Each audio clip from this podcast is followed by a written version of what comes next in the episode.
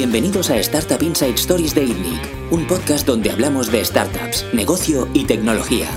El episodio de esta semana lo patrocina Codeworks, la escuela de programación más intensiva de Europa con la que aprenderás JavaScript. Conviértete en full stack developer en tan solo tres meses. Los alumnos de Codeworks encuentran trabajo en menos de 30 días y su sueldo es un 27% superior a la media. Aprovecha el código de descuento en la descripción de este vídeo y solicita ya en codeworks.me. Bienvenidos una semana más al podcast de ITNIC. Yo soy Bernat Ferrero, CEO de ITNIC. Hoy estoy con César Miguel Áñez, director de producto de Factorial. Hola, ¿qué tal? Y con Carlos Pierre, fundador y CEO de Buddy. Correcto, ¿qué tal? ¿Qué Gracias tal, por Carlos? invitarme. A ti por venir. Oye, explícanos un poco, ¿qué es Buddy? Perfecto. pues mira, eh, siempre me gusta siempre normalmente explicar cuando tengo tiempo, si no, suelto una frase y ya está. Pero me gusta siempre explicar por qué hacemos lo que hacemos, qué hacemos y cómo lo hacemos. ¿no? Entonces, eh, siempre al final lo que explicamos es que la idea nace de un, de un problema global, que es que eh, cada año somos 80 millones de personas más en el planeta. En los próximos 50 100 años seremos el doble de personas en el planeta, pero el planeta no crece. Entonces siempre decimos que hay dos soluciones. Una es colonizar otro planeta y la otra es empezar a compartir el espacio que tenemos disponible. Entonces, espa- trabajando en las dos actualmente. Correcto. Elon Musk está trabajando en una y nosotros en otra. Eh, bueno, al final, ya digo, y también el, el- el sector del PropTech, pues hay muchas, muchas startups que veremos también que se centran en intentar optimizar el espacio y mejorar el espacio habitable que hay ya, porque como hay menos espacio, pues mejorar el que hay es, importante. Entonces, eh, en base a esto, eh, nosotros lo que hacemos es eh, crear espacio en un mundo donde hay muy poco espacio. ¿Cómo hacemos esto? Hacemos esto a través de un marketplace, que es una plataforma tanto móvil como web, donde cualquier persona con una habitación vacía puede subirla y cualquier persona que busca una habitación puede buscar, eh, puede aplicar y puede alquilar una habitación a través de la plataforma. Lo puede hacer desde cualquier parte del mundo, obviamente, en las ciudades en las que, en las que estamos presentes, sobre todo en, en el lado de la oferta. Y eso es Badi. Eso es algo que A pasa- grandes rasgos. ha pasado toda la vida, digamos, ¿no? Bueno, De compartir habitación. Eh, Sí, o sea, ha pasado toda la vida, pero, pero no, no, a este, no a este nivel. Es decir, eh, por ejemplo, hace unos años eh, estaba de moda el hecho a lo mejor de co-living, eh, en la época hippie eh, se puso de moda pues también eh, compartir, compartir recursos en general. Eh, entonces también se compartía un poquito más. Luego se dejó de hacer y ahora eh, yo creo que hay una parte que es de necesidad, que es lo que decíamos, ¿no? Eh, en cada ciudad, las ciudades más grandes del mundo, como hay más densidad, es decir, somos más gente y somos más gente que queremos vivir en un mismo espacio. Yo quiero vivir cerca del trabajo, eh, otra persona querrá vivir cerca de la universidad. Entonces, ¿qué pasa? Que es una zona de alta densidad que al final el resultado de esto es que los precios de alquiler suben. Entonces los precios de alquiler suben, que es normal, porque no todo el mundo puede vivir en el mismo sitio, aunque quiera. Y entonces, pues por un lado, eh, si yo quiero vivir en el centro de ciudad, pues una de las opciones es compartir un piso o, coger la infraestructura actual que hay en una ciudad y desglosar, des- desglosarla por, por, eh, por unidades habitables. Y otro, otro tema importante es que hay un shift, que es un tema de lifestyle, que al final eh, los millennials eh, y gente incluso más joven, pues poco a poco ahora eh, se está planteando decir, oye, pues a lo mejor yo no me quiero gastar tanto dinero, más de un 50% de mi, de mi salario en vivienda, entonces prefiero gastármelo en otras cosas y estoy dispuesto a tener, eh, a compartir zonas comunes y a tener mi propio espacio, que puede ser una habitación en este caso. Y hace años esto, pues a lo mejor la gente no estaba tan dispuesta.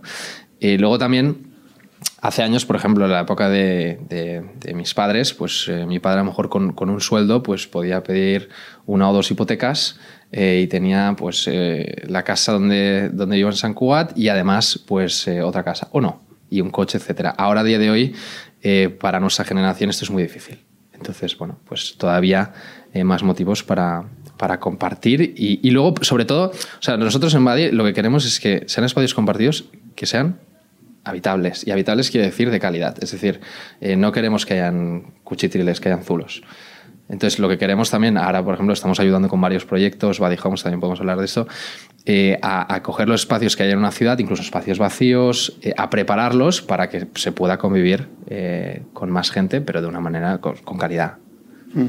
Yo, yo entiendo que esto eh, era posible antes de Buddy en, utilizando Idealista, utilizando Sin duda. Plataformas, eh, directorios, digamos, la gente anunciaba ahí sus pisos compartidos. Eh, Buddy, ¿cuántos años tiene? Cuatro. Cuatro. O sea, hace más años, ¿no? Sobre todo cuando hubo la crisis y tal, seguro que la necesidad de compartir eh, se daba. Sí. Entonces, ¿qué, qué, qué aporta Buddy para de golpe capturar eh, este espacio Sí. contra los directorios y, y demás Sí, es soluciones? que he contado el- el- el- un gran problema global. Luego hay otro, que es el segundo. Entonces, el segundo problema, y de ahí también hace un poco la idea, cuando yo estaba buscando, cuando yo estaba buscando piso aquí en Barcelona, me di cuenta, bueno, me di cuenta, a ver, no, no es tan difícil darse cuenta de que, de que al final casi toda la, la oferta, pero no solo aquí, sino alrededor del mundo, está gestiona- gestionada por un modelo de clasificados. Modelo clasificados que lleva funcionando 10 años y que está muy bien porque es funcional, es decir, y, Buddy no viene para dar más demanda o dar más oferta, bueno, desbloquear más ofertas sí, que es lo que, es el segundo punto, pero eh, sino para que haya más calidad en esa conexión. Es decir, eh, yo tengo una habitación, la subo a una página de clasificados, sea idealista, sea Craigslist, sea Sperroom, eh, y al final yo recibiré 100 llamadas de gente que no conozco. Bueno, ¿lo- ¿puedo alquilar mi habitación? Sí. Eh, pero con la tecnología de hoy en día, eh, que al final es lo que hizo Airbnb, es llegar a un mundo de clasificados eh, añadiendo este mm, eh, verificación de perfiles, seguridad, básicamente, verificación de perfiles, caras, poder ver eh, quién va a entrar, dar, tener información sobre la persona que puede entrar y obviamente mucha más información sobre el piso. También por el lado del, del- que busca, en las páginas de clasificados lo que se ven son scammers, habitaciones que ya están, eh, que ya están alquiladas, duplicados, no tienes ni idea de quién vive en el piso, no tienes ni idea de información sobre el piso, entonces claro, eh, es difícil, es difícil, porque tú puedes, puedes estar llamando todo el día que hayan disponibles dos habitaciones, esas dos habitaciones al final no es esa foto, es la de al lado. Entonces, ¿cómo se mejora el formato clasificados? Y de ahí nace, va a decir, hay aquí un, hay un problema de fondo que es demográfico y de población, y luego hay un segundo problema que es que es muy difícil de, añadir, no hay trust en un, en un modelo clasificados. Entonces, Buddy nace en este nicho concreto, que antes era un nicho y ahora ya no, con esta solución. Eh, ¿Cómo añadís trust? Porque claro, esto es una, una transacción pasa una vez, igual no vuelve a pasar en, en- en años, ¿no? Vosotros tenéis cuatro años de vida. O sea, cuando nacéis, ¿cómo estáis añadiendo trust a este espacio?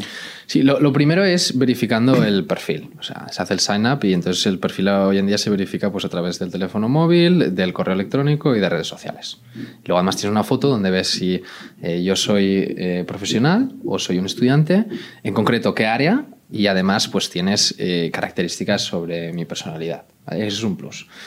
Eh, entonces, pues cuando yo subo una habitación a Buddy, mm, yo, por ejemplo, soy un profesional y no tengo ningún problema con los estudiantes, pero preferiría compartir con, con otro profesional. O soy un estudiante y hay un piso de estudiantes, pues prefiero compartir con otros estudiantes. Es un ejemplo básico, eh, pero hay muchos. Entonces, con nosotros, con la información, podemos hacer este matching. Pero sobre todo es que yo ya en Buddy estoy subiendo una habitación y recibo un perfil verificado con información eh, donde yo a partir de ahí puedo elegir si, si quiero entablar una conversación con esa persona para potencialmente vivir con ellos. Es un poco como el Tinder, pero de, de encontrar Correcto, piso, ¿no? correcto. Pero Esto esto fue la primera versión, ¿no? Esto es la primera versión. Entonces, No sé. claro, Buddy nace como, como añadiendo un aspecto social eh, y de verificación, que es al final eh, que ya con eso mejoras un montón el modo de clasificados. Porque cuando añades es- esa verificación y esa información, eso ya es básico. Y luego, poco a poco, hemos ido añadiendo muchas cosas. Por ejemplo, eh, problemas que hay en clasificados, lo que decía, duplicados. En Buddy no hay duplicados. No hay. Seguridad. Bueno, o, por ejemplo, pisos que ya están alquilados. Nosotros tenemos un algoritmo que le llamamos Roxana, el equipo de data le llamamos Roxana, y entonces lo que hace es eh, desactivar eh, aquellas, aquellos listings, aquellas habitaciones que no están respondiendo solicitudes en 24 horas. Entonces tenemos un response rate del 92%. Eh, el average, el tiempo de respuesta average está entre 3 y 5 horas. Si desactiváis los anuncios, deberéis tener el 100% de, de response rate. Correcto. Lo que pasa es que, bueno, siempre tardas un, un poco en, en desactivar, porque siempre hay un tiempo de...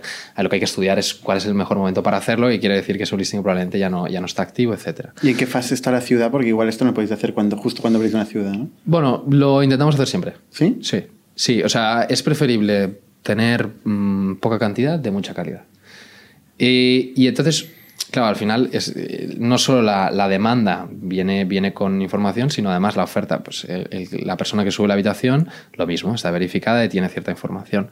Eh, y el piso también intentamos que tenga mucha más información sobre las características del piso, eh, metros cuadrados de la habitación, metros cuadrados del piso. Y ahora, poco a poco, obviamente, va, va evolucionando y va mejorando, pues, eh, pues lo que hacemos incluso desde eh, verificar las habitaciones nosotros mismos, eh, depende de con qué partners, hasta pues ahora acabamos de lanzar un Lister Score. Lister Score va del 0 al 5. Entonces, cada habitación está publicada por una persona que tiene un Lister Score. Si yo tengo un Lister Score de 5 sobre 5, quiere decir que respondo normalmente en menos de 3 horas, quiere decir que tengo el perfil verificado, la cuenta bancaria verificada Em, y que además tengo un booking ya a través de nuestra plataforma. Es decir, me puedo fiar bastante de que esa persona, pues, bueno, de que el piso es real y de que esa persona es una persona real. Eh, entonces nos acercamos un poco al modelo también de Airbnb. Al final, Airbnb añadió eh, realmente seguridad y trust en el marketplace cuando empezaron con las reviews. Cuando yo veo un listing que tiene 20 reviews y son buenas, pues hombre, mm, me voy a fiar. Eh, pues lo, mismo con Buddy. Buddy hemos empezado primero enseñando todas estas características con un Lister Score y eventualmente también empezaremos con un sistema de reviews. Ya, porque entiendo que es complicado, ¿no? Porque al final la rotación de, gente eh, os impide que, haya un número de reviews suficiente como para que... Correcto. Que comparado con Airbnb no tiene que ver. Exacto. Se puede porque tenemos mucha rotación. O sea, tenemos... Eh, lo que tenemos es mucha gente que vuelve, mucha retención retención no a corto plazo, sino a medio largo plazo.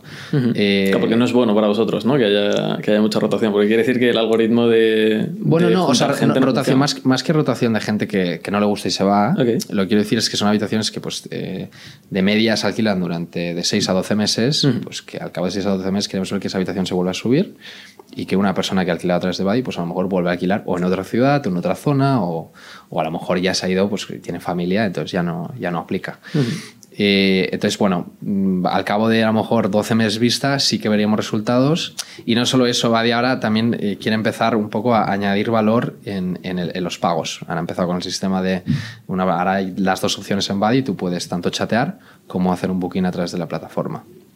El booking es un sistema abierto. Yo, yo envío una propuesta con el pago eh, upfront del primer mes. y es un pago en escrow, que quiere decir que yo envío la propuesta, es como Airbnb con un mensaje y el, eh, el propietario o, el que ha subido la habitación eh, tiene o sea, hay un chat abierto durante el proceso, puede preguntarme las preguntas que quiera, puede pedirme documentación, yo puedo pedir eh, fotos y entonces, si todo está ok, acepta y una vez aceptado, Buddy no hace la transferencia hasta que el, el, potencial inquilino llega al piso y 48 horas después. Quiere decir que tiene tiempo de ver que todo está ok. Entonces, al final, esto también da mucha seguridad. Pero nosotros hemos empezado con esto, pero la idea es que podamos ofrecer eh, un servicio desde Moving hasta Move Out. ¿Qué quiere decir? Que yo quiero alquilar una habitación por seis meses, pues yo aprieto, hago el pago del primer mes a través de Buddy Buddy asegura que durante los seis meses esa habitación la voy a poder alquilar, llego a la habitación, tengo tiempo de ver el piso y cada mes Buddy coge el dinero y se lo transfiere al lister. Aquí nosotros podemos añadir un montón de servicios. Quiero incluir Netflix, quiero incluir eh, servicio de limpieza. Buddy te ofrece todas estas cosas, tú simplemente clicas y eliges. ¿Vosotros eh, pagáis sí o sí al, a la persona que alquila la habitación o esperáis a coger el dinero del No, nosotros no pagamos. Nosotros, eh, nosotros eh, hacemos de intermediarios pero sin estar en medio, que es lo importante. O sea, lo, que intentamos es mantener una plataforma abierta. Ahí es está el challenge de marketing, un marketplace abierto, donde ambos lados pueden hablar, mm. pero hay tanto valor añadido para hacer la transacción a través de la plataforma que aún así la prefiero hacer a través de la plataforma. Obviamente luego también tengo mi lister score, me interesa que esté bien. Em, y luego empezamos con el sistema de reviews, pues obviamente también. ¿Y cómo se relaciona esto con la regulación de las ciudades? Porque eh, hasta donde yo sé, la mayoría de contratos de arrendamiento de viviendas eh, tienen la típica cláusula de no puedes subarrendar la vivienda a, a, otros inquilinos. O sea, generalmente solamente la gente que está en ese contrato es la que puede vivir en el piso. Entonces, ¿cómo eh, ¿Cómo se relaciona y cómo afecta esto al modelo de los pagos van a través de una plataforma eh, que eventualmente puede ser requerida por, pues, por la ley, eh, que informe de quién, de quién es La, gente, la, gente, que... ¿Me entiendes, verdad? Sí. Entonces, por, un lado, o sea, al final se puede subarrendar si se tiene el permiso del propietario. Si tiene el permiso legal y está firmado, se puede subarrendar. Que no es típico en un contrato no es típico. Entonces no. ¿Vale? Eh, entonces, en Buddy nosotros siempre nos intentamos asegurar de que nos está subarrendando. ¿vale? ¿Cómo hacemos esto? Nosotros con la verificación de perfiles, etcétera, etcétera. Luego, el Lister siempre pone si eh, es el propietario o no y si vive en el piso o no. Bueno, cuanta más información tengamos, mejor. Pero justamente el pago a través de la plataforma y sobre todo el, el pago de las, de las mensualidades lo que hace es que es hacer esto mucho más fácil. Es decir, normalmente, ¿qué pasa? Que mm, yo te alquilo el piso a ti, yo soy el propietario, te alquilo, el- piso a ti y hay dos habitaciones más. Entonces, tú te encargarás de buscar ese- esas dos personas, a lo mejor. ¿Qué pasará con los pagos? Pues que te harán la transferencia a ti y luego tú me la darás a mí o cada uno lo hará diferente y lo hará, me lo hará a mí. ¿no? Entonces, cada mes, luego además gastos comunes. Pues cada mes es diferente. Entonces, ¿te los harán a ti o se los harán al propietario? Como al final, Badi lo que dice es, no, no. O sea, el propietario tiene un- una cuenta donde tiene sus, sus tres habitaciones, puede gestionar directamente un contacto directo con los inquilinos, los inquilinos entre ellos. Cada mes se saca dinero de cada uno y tienes controlados tus gastos. O sea, realmente el propietario de la cuenta de Buddy sería el propietario de la vivienda. El propietario de la vivienda. Ok. ¿Y esto es algo que veis que pase? Sin ¿O- duda. ¿Sí? Sin No- duda. No es habitual tener un contrato de alquiler, una persona tiene un contrato de alquiler Hmm. y luego se reparte los, los costes con sus compañeros. Bueno, eh, cada vez menos y depende de la ciudad. Por ejemplo, Londres, no. Londres son propietarios o incluso son property managers. Property manager no, es, no tiene por qué ser una agencia, al final es un gestor de un portfolio. Eh, y tú vas a Londres y... O sea, ¿qué pasa? Que eh, al final Buddy nace como el Tinder de compañeros de piso. ¿no? Entonces la idea era, bueno, yo vivo en el piso y encuentro a mi compañero. Lo que estamos viendo es que eh, hay algo que no puedes cambiar. Entonces Buddy quiere desbloquear el máximo de habitaciones posibles. Cuando llegas a Londres te das cuenta que el 70% está gestionado por los propietarios. Y eso no lo puedes cambiar. Pero eso no quiere decir que tú no puedas tener la información de quién vive en el piso. Entonces, lo que, por ejemplo, ahora estamos planteando con el Booking es que un propietario puede subir a habitación 1, 2, 3. Entonces, se encuentra alguien, al Carlos aquí en la habitación 1 y la 2 y la 3. Tú estás viendo la 2, ya sabes que Carlos, con mi información, está viviendo en el piso y va a intentar enseñar la 2 y la 3 si Carlos es profesional, únicamente a profesionales, por ejemplo. Eso sería el, el matching. Con pisos que están gestionados por el propietario. Eh, con pisos que no están gestionados por el propietario es el mismo sistema de siempre. Se suben y nosotros, al final, nosotros no somos los que ofrecemos los contratos, ni los que firmamos, ni somos el- los abogados. Nosotros tenemos una plataforma que conecta eh, y luego hace un pago que es una reserva. Ya te digo, con un sistema de pago mensual este problema se esfuma. Eh, con un sistema, cuando tú utilizas simplemente nuestro sistema de reserva como un único pago al principio, el contrato no es a través de Buddy, el contrato es luego. Tú estás reservando el piso. Pero eso es interesante también, porque en ciudades como Barcelona incluso, pero Madrid, Londres, ahora empezamos con Nueva York, eh, una habitación real que se puede, ah, disponible, que se puede buquear online, donde tú tienes la información incluso de quién vive sobre el- todo el piso, y le- si la puedes reservar, resérvala, porque te la van a robar. te la van a robar. Entonces, eh, bueno, hay por un lado la, parte, de la reserva y por otro lado vendrá la parte de pagos mensuales, que obviamente mm, será, no será obligatorio. La gente, ah, otra vez, la idea de Buddy es que la gente vea un valor añadido en todas las funcionalidades que lanzamos. Por eso mismo, Buddy todavía ahora hemos empezado con el sistema de pagos, pero hasta la fecha el primer valor añadido es que la gente se fíe y que hayan perfiles y este aspecto social y mejorar lo que eran clasificados toda la vida.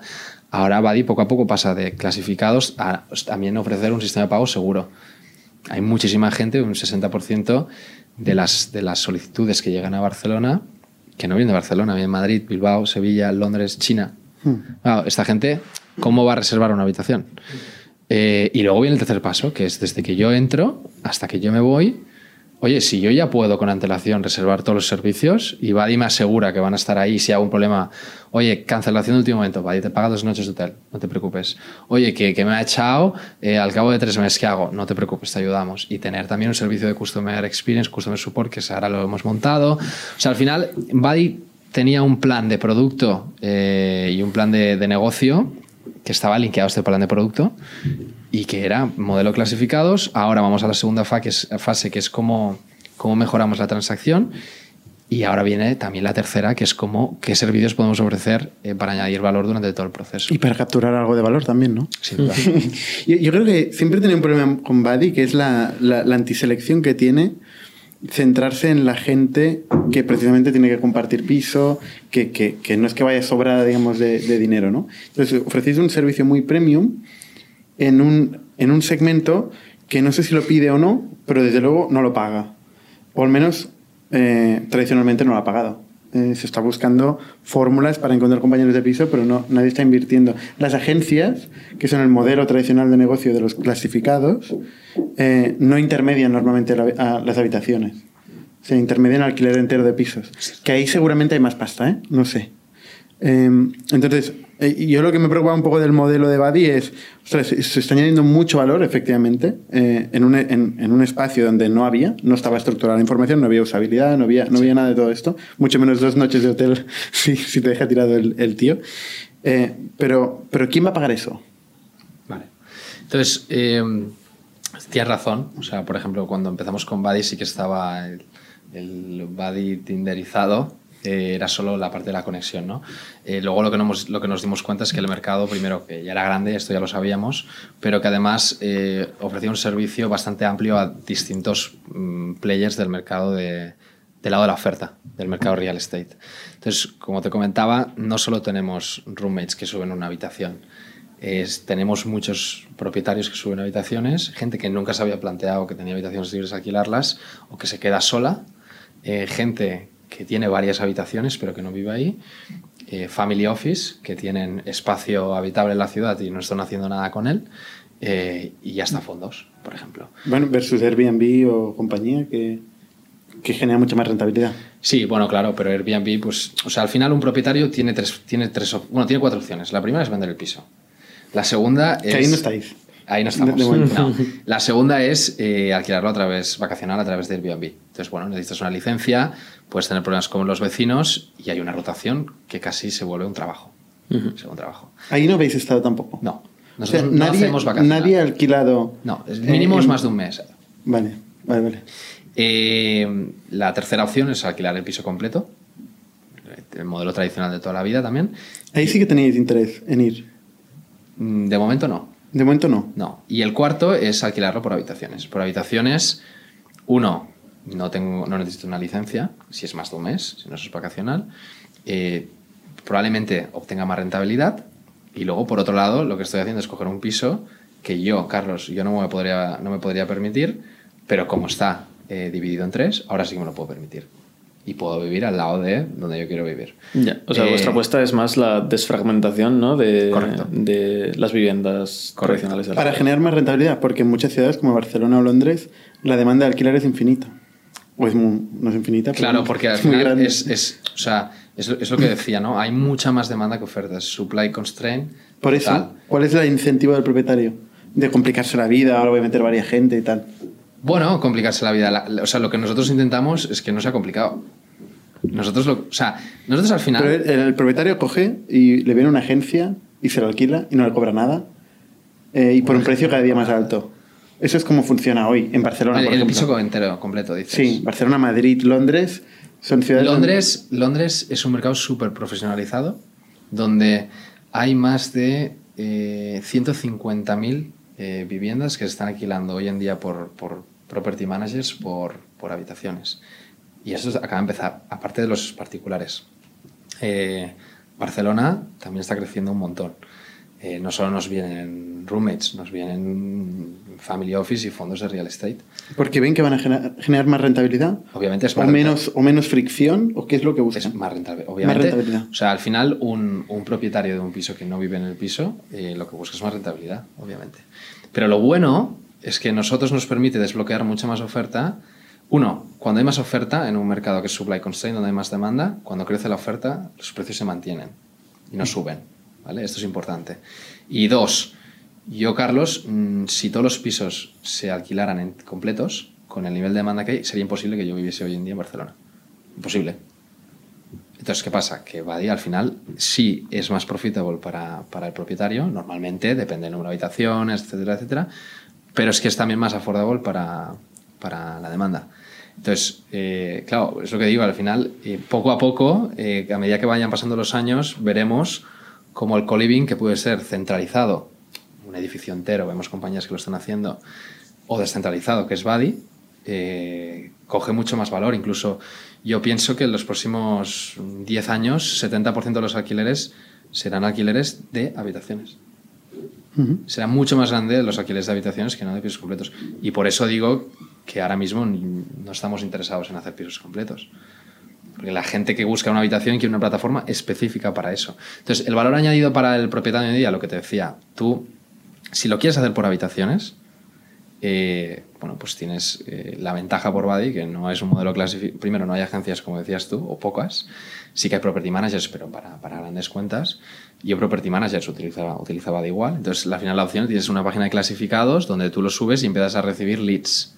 Empiezas a recibir llamadas de gente que no conoces. En, en Londres incluso. En Londres ¿Qué pasa? Que los, los profesionales, he ido a, hemos ido a hablar ahí a, la, a, las oficinas y tienen 50 personas llamando. Eh, la calidad del servicio es pésima.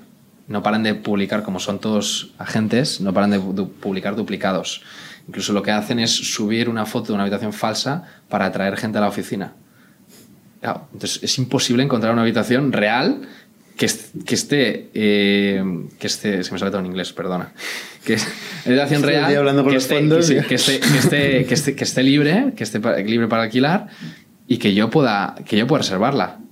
Es que es casi imposible en Londres. O sea, hablamos con gente y es, es que no me puedo- si tú me, si tú me puedes ofrecer una plataforma donde yo, donde yo vengo, habita- donde yo veo habitaciones reales que se pueden reservar al momento con toda la información que yo necesito, que es ahí también donde estamos trabajando toda la información que se puede necesitar, y obviamente con una plataforma que es abierta donde yo encima puedo preguntar eh, todo lo que quiera sobre la habitación, oye, perfecto. ¿Estaré, estaré dispuesto a pagar si en otra ciudad? Probablemente sí. ¿Las agencias las notáis, las veis o las, las sustituís por completo, no? Claro, hay un, hay un. Es que hay un tema. Agencia, depende cómo se define agencia. Están eh, las agencias que son eh, brokers. ¿vale? Y al final hay un propietario o un property manager, que al final son las personas que gestionan el piso. Luego pueden utilizar agencias, que es, es el intermediario, que la agencia lo que hace es subir eh, las, las propiedades o las habitaciones a una página de clasificados. Entonces lo que tienes es, primera fase, página de clasificados que te conecta con una agencia, con un broker, que luego te conecta con el propietario. Entonces, nosotros no trabajamos o intentamos no trabajar, eh, por ejemplo, en Londres, si encontramos algún broker, lo, eh, lo baneamos. Entonces, intentamos trabajar directamente con la gente que gestiona el piso, porque si no es imposible de controlar eh, la disponibilidad del piso eh, y asegurar que esa habitación está disponible, es real eh, y está gestionada realmente. Vas a conectar directamente con, con la persona que lo ha publicado, con el propietario. Yo, yo me pregunto cómo abrís una ciudad, porque es algo que, que realmente me parece interesante, ¿no? Como el momento cero, ¿cómo es? Al- era, era distinto al principio, porque al principio era un marketplace que era peer-to-peer, o sea, C2C, customer to customer. Eh, tú, un, un roommate buscaba otro roommate. ¿no? Entonces, ¿dónde voy a buscar los roommates? No hay, no hay un sitio donde ir a buscar los roommates, o no puedes hacer sales, no puedes tener... Entonces, al final era todo eh, online, eh, bueno, y branding, offline también. Entonces, depende de la ciudad, pues nosotros hacíamos una campaña para primero hacer crecer la oferta y luego la demanda. La Eh, primera ciudad fue Barcelona. Barcelona. Vale, Aquí hemos tenido a Álvaro eh, en anteriores ediciones de- del podcast y recuerdo que, que comentaba que utilizáis el branding, eh, utilizáis campañas de televisión, que bueno que fue, hubo una campaña clave que, que estabais ahí que no sabíais si, si podíais arrancar y os salvó eh, Sí. esta campaña. Explico toda esta historia, Álvaro. Sí. Fue, fue realmente interesante porque además es de los pocos ejemplos que tenemos de hacer tele con éxito y tal Sí. eh, en el podcast. Pero, pero realmente, y yo vuelvo al, al tema de, del momento cero, ¿no? O sea, es- Claro, es que el momento cero, ya te digo, al principio no fue el mismo que el momento cero de ahora cuando acabamos de abrir Berlín o abriremos Nueva York o Vale, abrimos claro. Londres. Eh, el momento cero cuando empezamos era scrappy total. O sea, era pues, pones a hacer de todo. Ir a páginas de clasificados, llamar a gente, enviarles mails, eh, hacer marketing online, básicamente Facebook, eh, Google AdWords, eh, hacer, intentar hacer PR, rascarlo como sea, nadie te hace caso. Y al principio, bueno, es, es muy, es todo muy... eh, al final el equipo que tienes también es muy limitado y también el dinero. Eh, ahora es distinto. Lo que pasa es que ahora eh, sabemos muchas cosas que antes no sabíamos. La plataforma está preparada para distintos segmentos del mercado, como te decía, no solo para roommates, sino también para propietarios. La plataforma obviamente es mucho mejor que al principio y tenemos un equipo que está bastante preparado, bien preparado. También tenemos un equipo de sales. Tenemos un equipo de ventas. Entonces, cuando nosotros vamos a ir a una ciudad, lo primero que hacemos es un estudio del mercado. ¿Está profesionalizado o no lo está? Barcelona está muy poco profesionalizado todavía por habitaciones, cada vez lo estará más. Londres 70% son property managers o profesionales que, que, que, dominan el este. Entonces, la plataforma pues la tienes que preparar para, para, ese tipo de mercado. Obviamente, pues el equipo inicial en Londres será eh, probablemente más, más eh, centrado en sales, porque primero siempre necesitas la oferta, entonces una o dos personas que ya conozcan el mercado, etcétera, etcétera, y luego empezar un poco a captar, a hacer mucho PR y empezar a captar también eh, con, con, marketing online y con branding particulares, obviamente, porque nosotros no queremos que entres en una plataforma y solo veas property managers. O sea, nosotros queremos que tengas para elegir. Nosotros queremos que veas todo. Todo. O sea, queremos toda la oferta. Eh, y que puedas verla toda y que tú digas, vale, pues puedo elegir, ¿no? Entonces puedes decir, no, es que yo no quiero, eh, yo no quiero aplicar a una habitación que la gestiona un profesional. Vale, pues filtras. Pero entonces, en Londres, por ejemplo, pues a lo mejor no puedes estar cerca del, del trabajo o sea, justo en la zona que tú quieres. Pero en la zona que tú quieres, ves un piso que está publicado por un profesional con un lister score de puta madre, con perdón. Puedes ver la información de quién vive en el piso y dices, bueno, perfecto. Entonces, eh, por eso intentamos desbloquear un poquito. Entonces, la forma ahora de ciudades es probablemente más enfocada a tener una o dos personas con experiencia en el mercado, nativas, locales, y que, y que y luego poco a poco, pues eh, también marketing, sobre todo tener una persona de marketing y PR que sea local y nativa, también es interesante porque el mensaje por cada ciudad va a ser distinto, sobre todo el lado de la demanda, y ver la diferenciación en cada ciudad. En los últimos seis meses, ¿qué ciudades habéis abierto? En los últimos seis meses, eh, Berlín, eh, bueno, Londres, Berlín y ahora empezaremos Nueva York. ¿Londres ya hace tiempo? Sí, bueno, sí, más de seis meses. Berlín y ahora Nueva York. Berlín, por ejemplo, ¿cuánto cuesta abrir una ciudad como Berlín? No sé si lo puedo responder. no, no, o sea, no, pero no es, porque sea mucho, pero es porque también es porque cada ciudad cuesta, o sea, es distinto. esa, esa pregunta, por ejemplo. Depende, ¿no? La típica respuesta. No, o sea, a ver, más o menos sí que. Por eso he dicho Berlín. tenemos, tenemos, tenemos un rango, ¿vale? Eh, del, que, del que en principio no, no se pasa o, otro. Que, a lo mejor a partir de ahí es, demasiado bajo, pero cada ciudad es distinta. O sea, el volumen eh, no es el mismo en Berlín que en Nueva York. Los precios no son los mismos en Berlín que en Nueva York. Fichar a gente no son los mismos en Berlín que en Nueva York.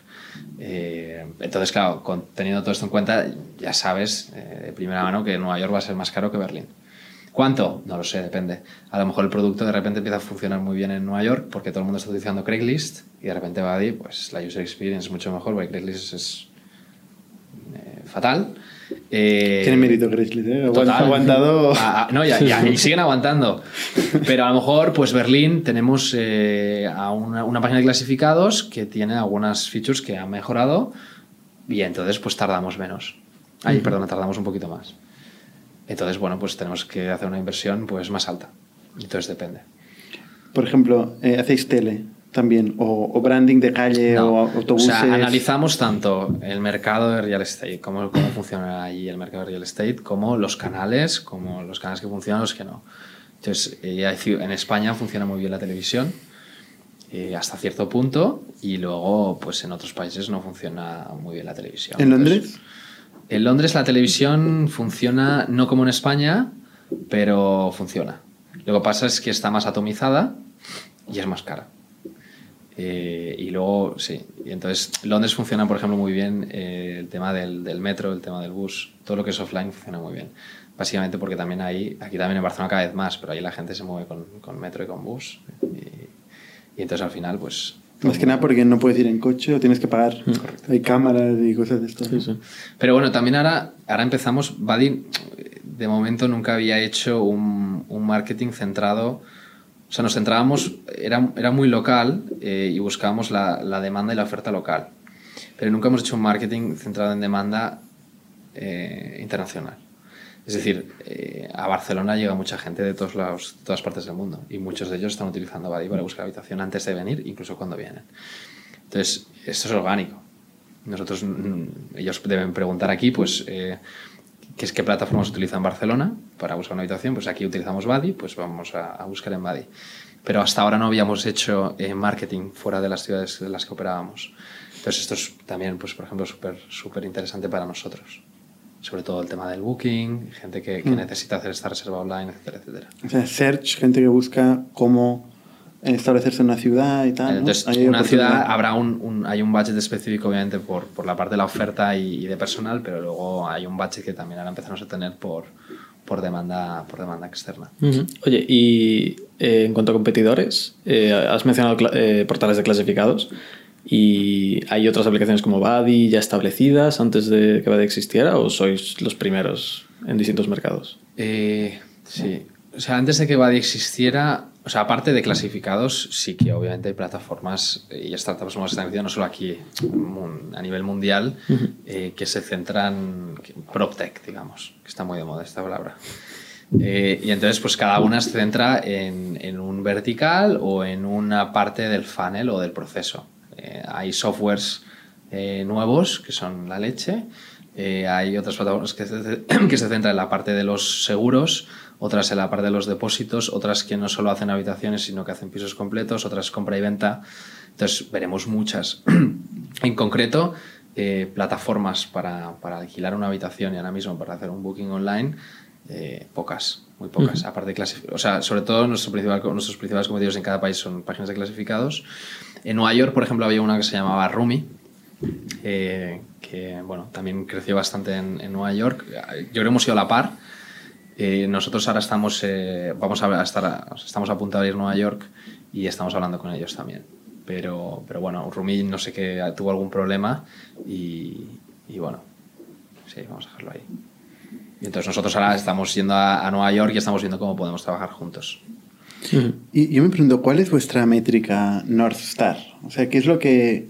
¿Qué métrica seguís para saber si, si vais bien o mal? ¿Cómo la gente que trabaja en Buddy sabe si va bien o mal? Porque aquí normalmente tenemos la facturación, Sí. hay algunas empresas que tienen EBITDA. ¿Vosotros qué medís? Nosotros trabajamos con OKRs, entonces eh, cada, cada, cada cuatrimestre eh, planteamos unos OKRs nuevos a toda la compañía y luego lo bajamos por departamento. Entonces, eh, lo que sí que definimos, aparte de los OKRs, que normalmente no hay muchos, la idea es mantenerlo súper sencillo, 3, 4 máximo, es eh, una North Star, o sea, uno de los OKRs será North Star, entonces depende del, del- de los timings. Por ejemplo, Badia hasta ahora había estado centrado sobre todo en oferta. Eh, o sea, el main KPI era número de habitaciones, por ejemplo. Luego tenías más, obviamente, demanda, etcétera, etcétera. Pero oferta, el número de habitaciones era la- ha sido la más importante hasta ahora. ¿Por qué? Porque es un mercado, como decía, supply constrained, donde hay muchísima demanda. Eh, ¿Número de habitación en, en relativo a la, a la oferta que hay en una ciudad o en absoluto? no, siempre, obviamente, luego eh, se desglosa por equipos y por, y por equipos eh, locales también. Pero la gran métrica es número de habitaciones. era North Star KPI hasta hace relativamente poco. Pero luego ahí dentro obviamente tenemos key results y también tenemos calidad de las habitaciones, habitaciones que llamamos que sean bookable, ahora nos estamos centrando en que las habitaciones tengan esta calidad para que yo pueda fiarme de que se pueden reservar online, por ejemplo.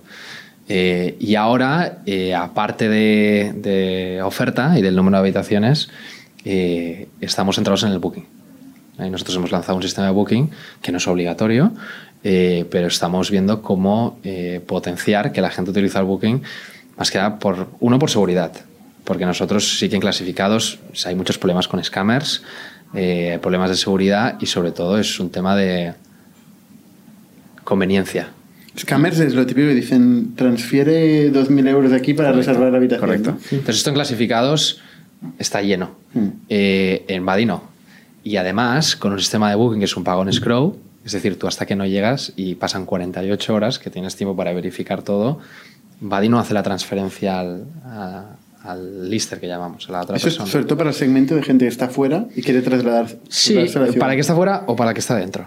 Eh, también, o sea, hay gente que a nivel, a nivel local incluso va a ver la habitación y utiliza nuestro sistema de reservas. Se fía más. Versus mm, pagar en Sí, cash. sí.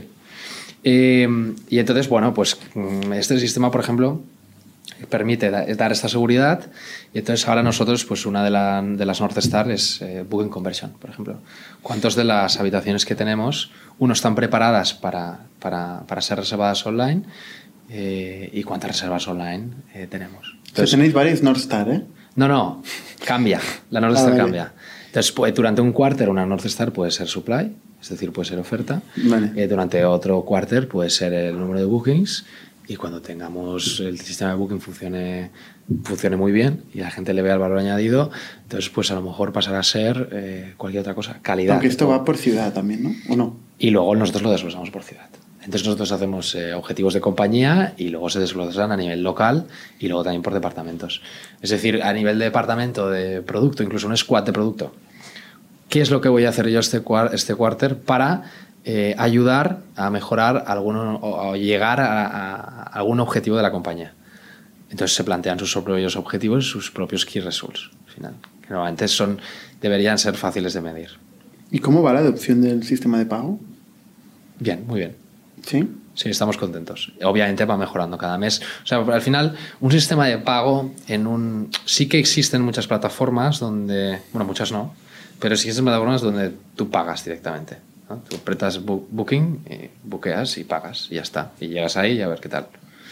Eh, un marketplace abierto donde tú envías una solicitud eh, con el pago upfront pero luego está, está abierto, es decir, tú puedes chatear con, con, el propietario o con las personas que viven en el piso y que sea un pago en escrow, donde te permite esto, eh, muy pocos, por no decir casi ninguno.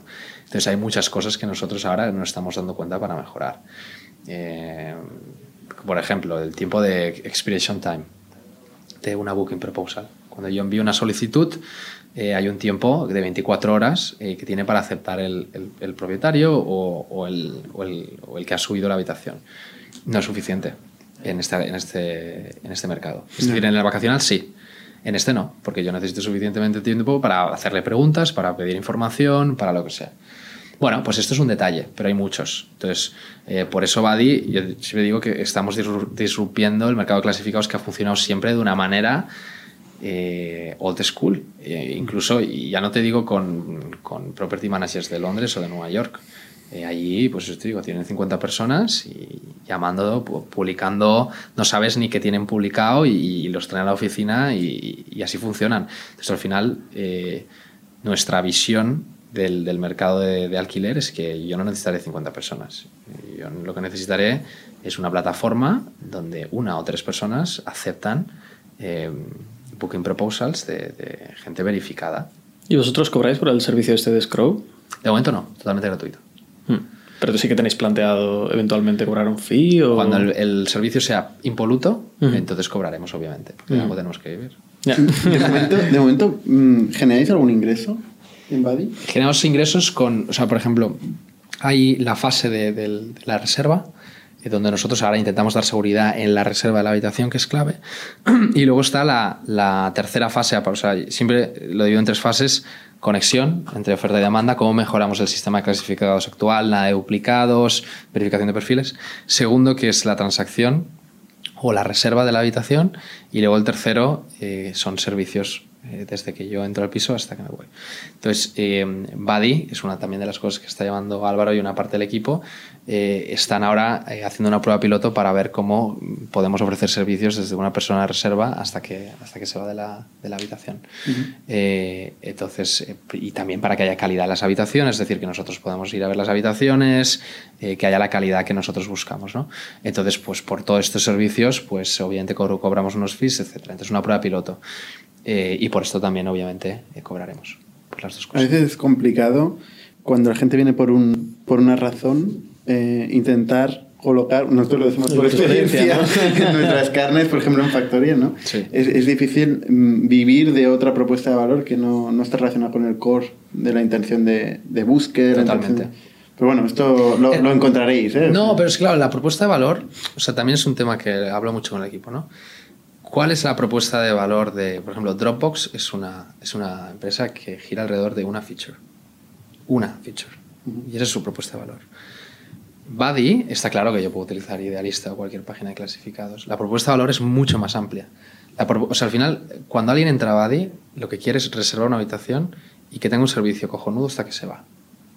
La propuesta de valor es mucho más amplia. Hay mil cosas que yo puedo eh, ofrecerte. Que te puede interesar o no. A mí me pueden interesar unas y a ti otras. Es decir, yo puedo, porque vengo de otro país, reservar online y cuando reservo además quiero que me incluyas el servicio de limpieza y Netflix y mm. Wi-Fi. Y a ti no. Entonces, el- por eso digo que es, que es un mercado bastante nuevo, ofrecer un servicio de, de aquí hasta aquí. eh, y entonces, por eso digo, mm, la propuesta de valor de Badi, obviamente que luego tenemos que poder, tenemos que saber articular un mensaje en el cual tú puedes entenderlo en una frase.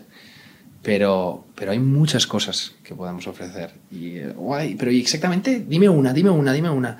A veces, a veces hago un producto. No, bueno, es que hay muchas, hay muchas. Lo que tienes que averiguar es cuál priorizas. hay que empezar por una y luego la otra. Sin ¿eh? duda, pero pues digo, para eso también están las tres fases eh, y una vez eh, has- has, a- a- tienes una propuesta de valor en la primera, pasas a la segunda y a la tercera. O este es nuestro plan de, de producto. ¿Tenéis OPEX?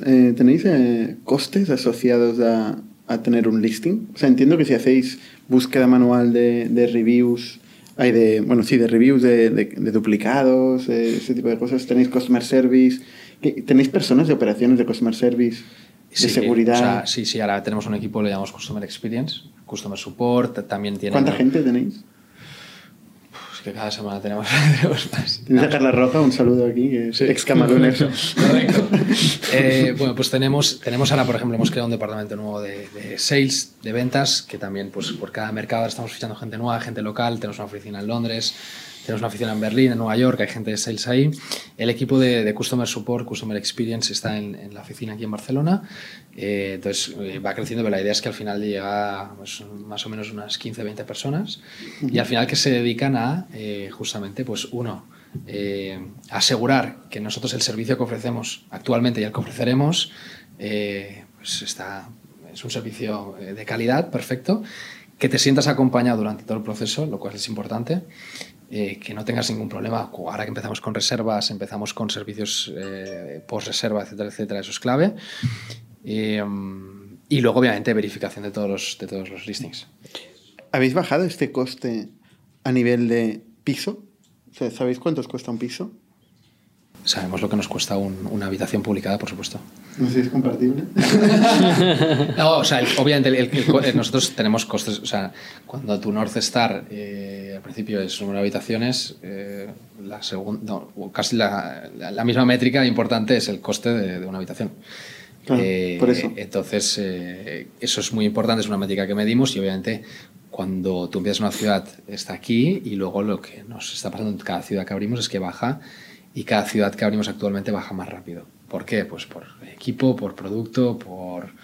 eh, Por tecnología, entiendo que vais automatizando tecnología. cosas. Sí, pero los costes eh, eh, linkeados a, a una habitación son principalmente marketing, eh, customer support. Bueno, hay dos costes. O uno sería probablemente el coste, los COX, digamos, los co- el coste de servicio, y el otro sería el coste de captar la habitación. ¿no? Sí, O correcto. sea, tendrías una El- pequeña PNL por, por habitación. Correcto. Y, y bueno, estos dos costes te darían cuál es tu break-even de lo que tienes que generar por habitación, ¿no? correcto. Que eso es lo que me gustaría entender. Al final lo que te puedo decir es, es, es lo que, es lo que necesitamos para, primero, lo que necesitamos para que se suba una habitación es principalmente, primero, obviamente si tenemos un producto cojonudo, tendremos orgánico. Entonces ya no necesitamos ni pagar. y eso es lo ideal. Eso es el final de la película, digamos. Exacto. Pero si no, obviamente, pues marketing, que puede ser online, puede ser offline, puede ser eh, tele, lo que sea, ¿no? Eh, aparte de marketing, o sea, para adquirir una habitación principalmente, lo que necesitamos es, marketing. eh, y luego sí que tenemos un departamento de sales. Es un departamento de sales para que una habitación o al final un, un propietario o un property manager con muchas habitaciones cuando sube una tenga un servicio de calidad, igual que alguien que busca un piso que tenga un servicio de calidad y lo que queremos es que luego esa gente vuelva. Pues que cuando alquilen a través de Buddy, pues sí que tenemos eh, un servicio para intentar retener a esas personas en un medio largo plazo, obviamente. Eh, y luego, pues un coste que va directo al, por ejemplo, al Booking, que esto sí que es la parte interesante porque ahora que empezamos con Bookings, sobre todo es los costes attached a Booking. Para la conversión a Booking, pues sí que necesitas a lo mejor a- a más tecnología o gente o Stripe, pagas los fees de Stripe. Ahí sí que a lo mejor hay alguno más, pero en general es bastante lean comparado con, con otros, con otros negocios que son mucho más operacionales. Como por ejemplo el de tu primo eh, Globo, que tiene un coste operativo importante por transacción, pero también tienen ingresos en este caso. Mucho, ¿no? claro. Tienen ingresos, tienen coste operativo, pero obviamente eh, mi primo ya y su equipo ya tienen en cuenta los numeritos y... No hemos hablado de, de la relación con, con Oscar. Pero antes de entrar en eso, en, en tu historia personal, que no sé si tenemos tiempo, vamos un poco cortos. Es que yo me enrollo mucho. es que no... O sea, de cortarme porque me enrollo mucho. Eh, El funding. El funding es una parte importante. Tú, o sea, empezaste. ¿Cómo financiaste la primera, la primera iteración? ¿Lo financiasteis vosotros? Bueno, y con Álvaro eh, y tus, tus cofundadores. Sí, sí o sea, como, como, como, como fue, es... eh, yo estaba trabajando en, en Price, aquí en Barcelona. Y entonces, eh, cuando tuve la idea, yo, yo no soy ni diseñador ni desarrollador. Y entonces, eh, un amigo mío que sabía diseñar con Illustrator iba cada noche a su casa y diseñábamos cada una de las pantallas. Entonces, lo que decía que la versión era muy fea. Pero bueno, o sea, para nosotros en ese momento era. "Buah", esto siempre pasa, que tienes la primera versión y dices, es esta. Y alejas a la pantalla y dices, es esta. Y luego al cabo de tres meses dices, es que qué feo era. Entonces, cuando teníamos los primeros diseños, lo envié a una empresa de desarrollo. Porque tampoco ni sabía desarrollar, ni sabía picar código, ni nada. Y sé, sé muy poquísimo, prácticamente nada. Eh, entonces, cuando lo envié a la empresa de desarrollo, no, me, me pasaron un presupuesto, que era más de 15.000 euros. Entonces, eh, claro, no tenía 15.000 euros, mi familia no me iba a dar 15.000 euros, y mi padre me dijo, pues búscate la vida. Entonces, ahí es cuando preparé la primera presentación, que lo bueno de la presentación, cuando ya tienes diseños, cuando tienes algo visual que enseñar, es mucho más potente. Porque tú puedes explicar la idea en un- tomando algo, pero cuando tienes una presentación con pantallas, entonces... eh, Parece que exista ya. Correcto. Y luego a veces te lo crees. Yo, yo, no, yo, yo no puede vendía que ya existía, vendía que iba a existir. Entonces, al final, lo, lo que pedí eran los, los primeros 15.000 euros para desarrollo y 15.000 euros más para, para marketing. Entonces, eh, en esa ronda entraron, entraron, entraron varios, varios conocidos o, o amigos de amigos, eh, y entre ellos estaba Pablo y Álvaro. 30.000 euros. Eh, entonces, con este dinero, pues, pues ya eh, se pudo lanzar la, la aplicación en septiembre de 2015. Entonces, Pablo y Álvaro eh, son inversores, eh, pero que trabajan conmigo desde el principio. Entonces, bueno, para nosotros y para mí son co-founders.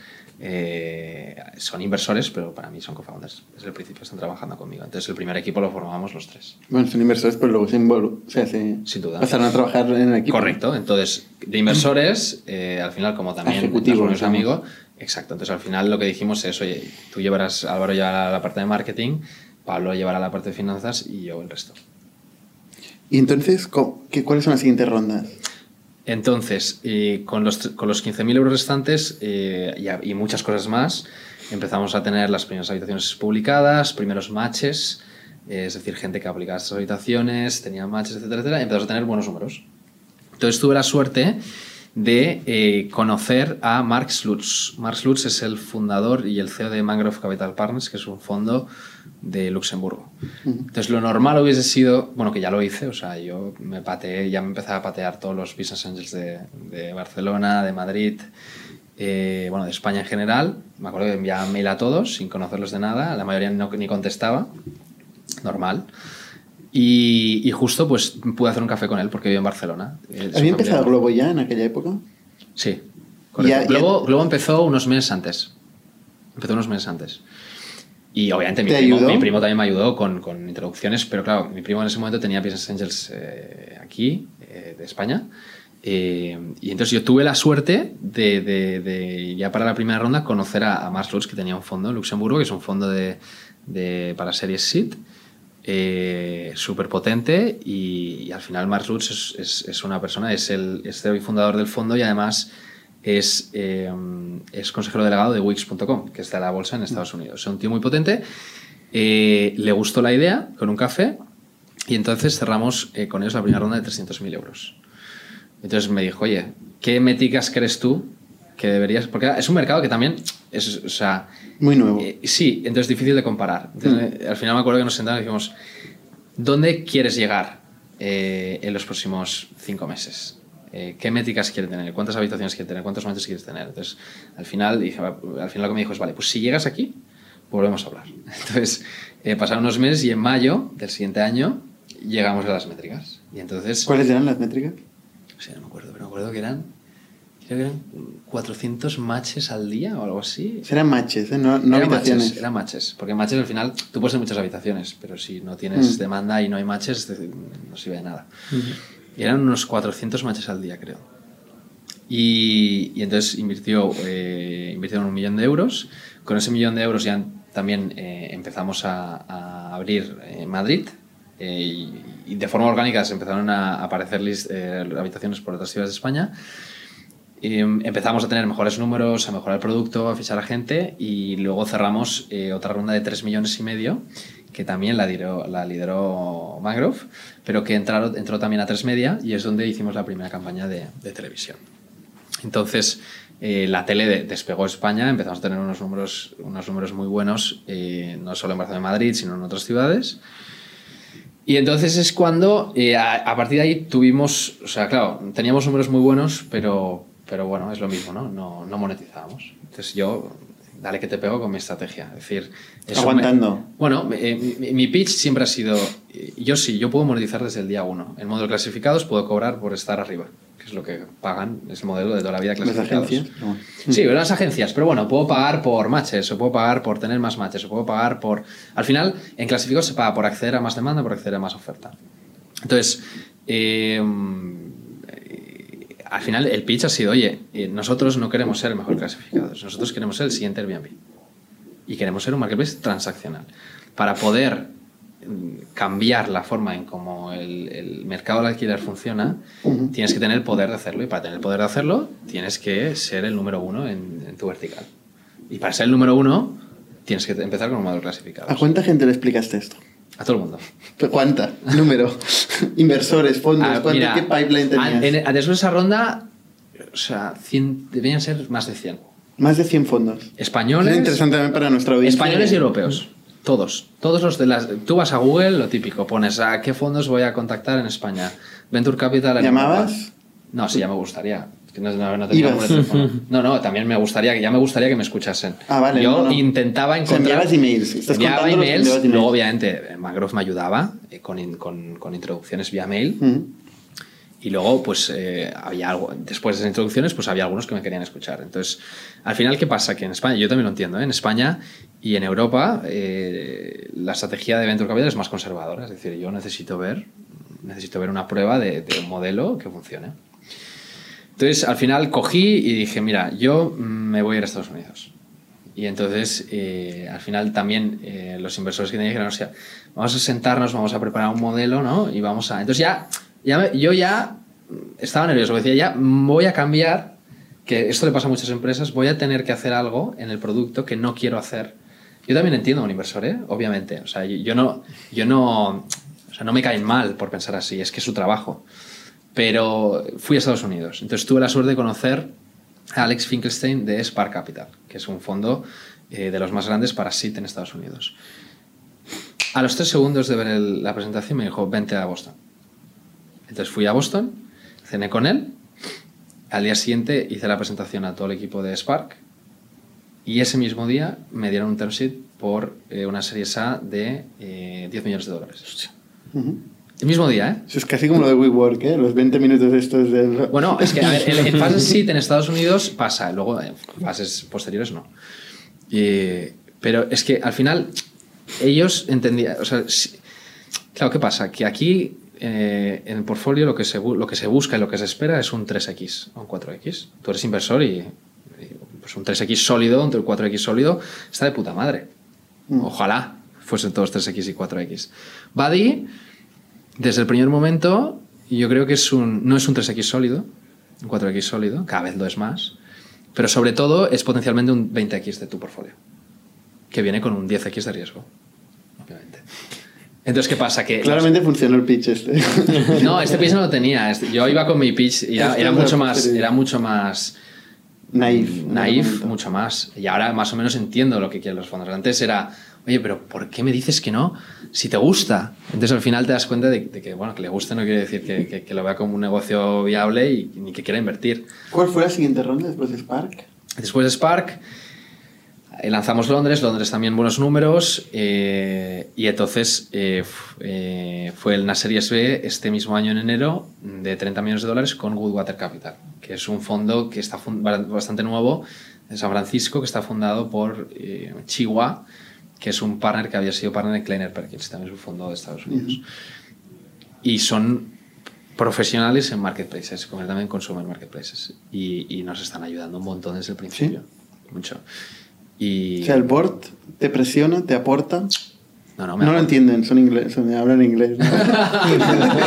Lo que quieras. No, no, no, no, no. Y yo estoy estoy súper contento, siempre lo digo. ¿eh? Eh, tenemos un board que, que primero es muy sencillo, eh, es gente que aporta un montón y entienden perfectamente. Y en ningún momento me, me presionan para que haga nada que no, obviamente. O sea, no hace falta monetizar. vamos.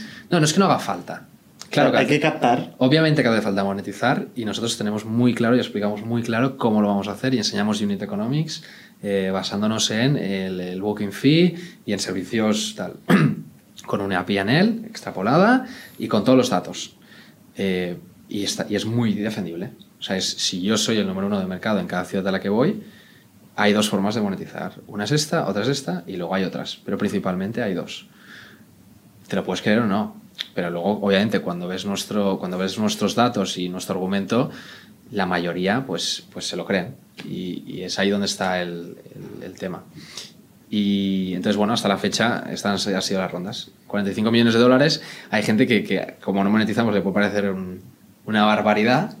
Eh, No. sobre todo, sobre- no, pero sobre todo, por ejemplo, aquí. Al revés, el problema es cuando empieza a monetizar, es cuando ya empieza a tener una métrica. Para, para verlo, ¿no? Claro, para, para comparar. Cuando no monetizas dices, oye, eh, no hay muchos De negocios no en pasa Estados nada, ya Unidos. veremos, Claro. Sí, y, y bueno, y de momento nada, muy contentos, muy contentos.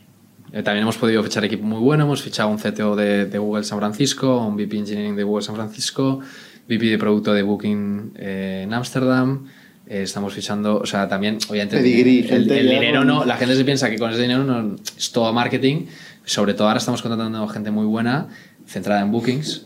eh, Ayuda a fichar gente tan estrellita, digamos, y traerla aquí. Bueno, es que si te fijas, mm, en Buddy, gente estrellita, o sea, eh, o sea, tampoco tenemos un equipo de. Bueno, por los perfiles que dices. Sí, pero al final es eh, el nuevo CTO. El nuevo CTO se llama Miguel Andrés. eh, es argentino que viene con su familia a Barcelona. Miguel Andrés llevaba, lideraba el proyecto de Google Pay. Cojonudo, de pago sabe un rato. Y venía con un VP, Engineering que se llama Ezequiel. Se conocen, trabajan bien y también trabajan en el mismo proyecto. También sabe un rato de, de pagos.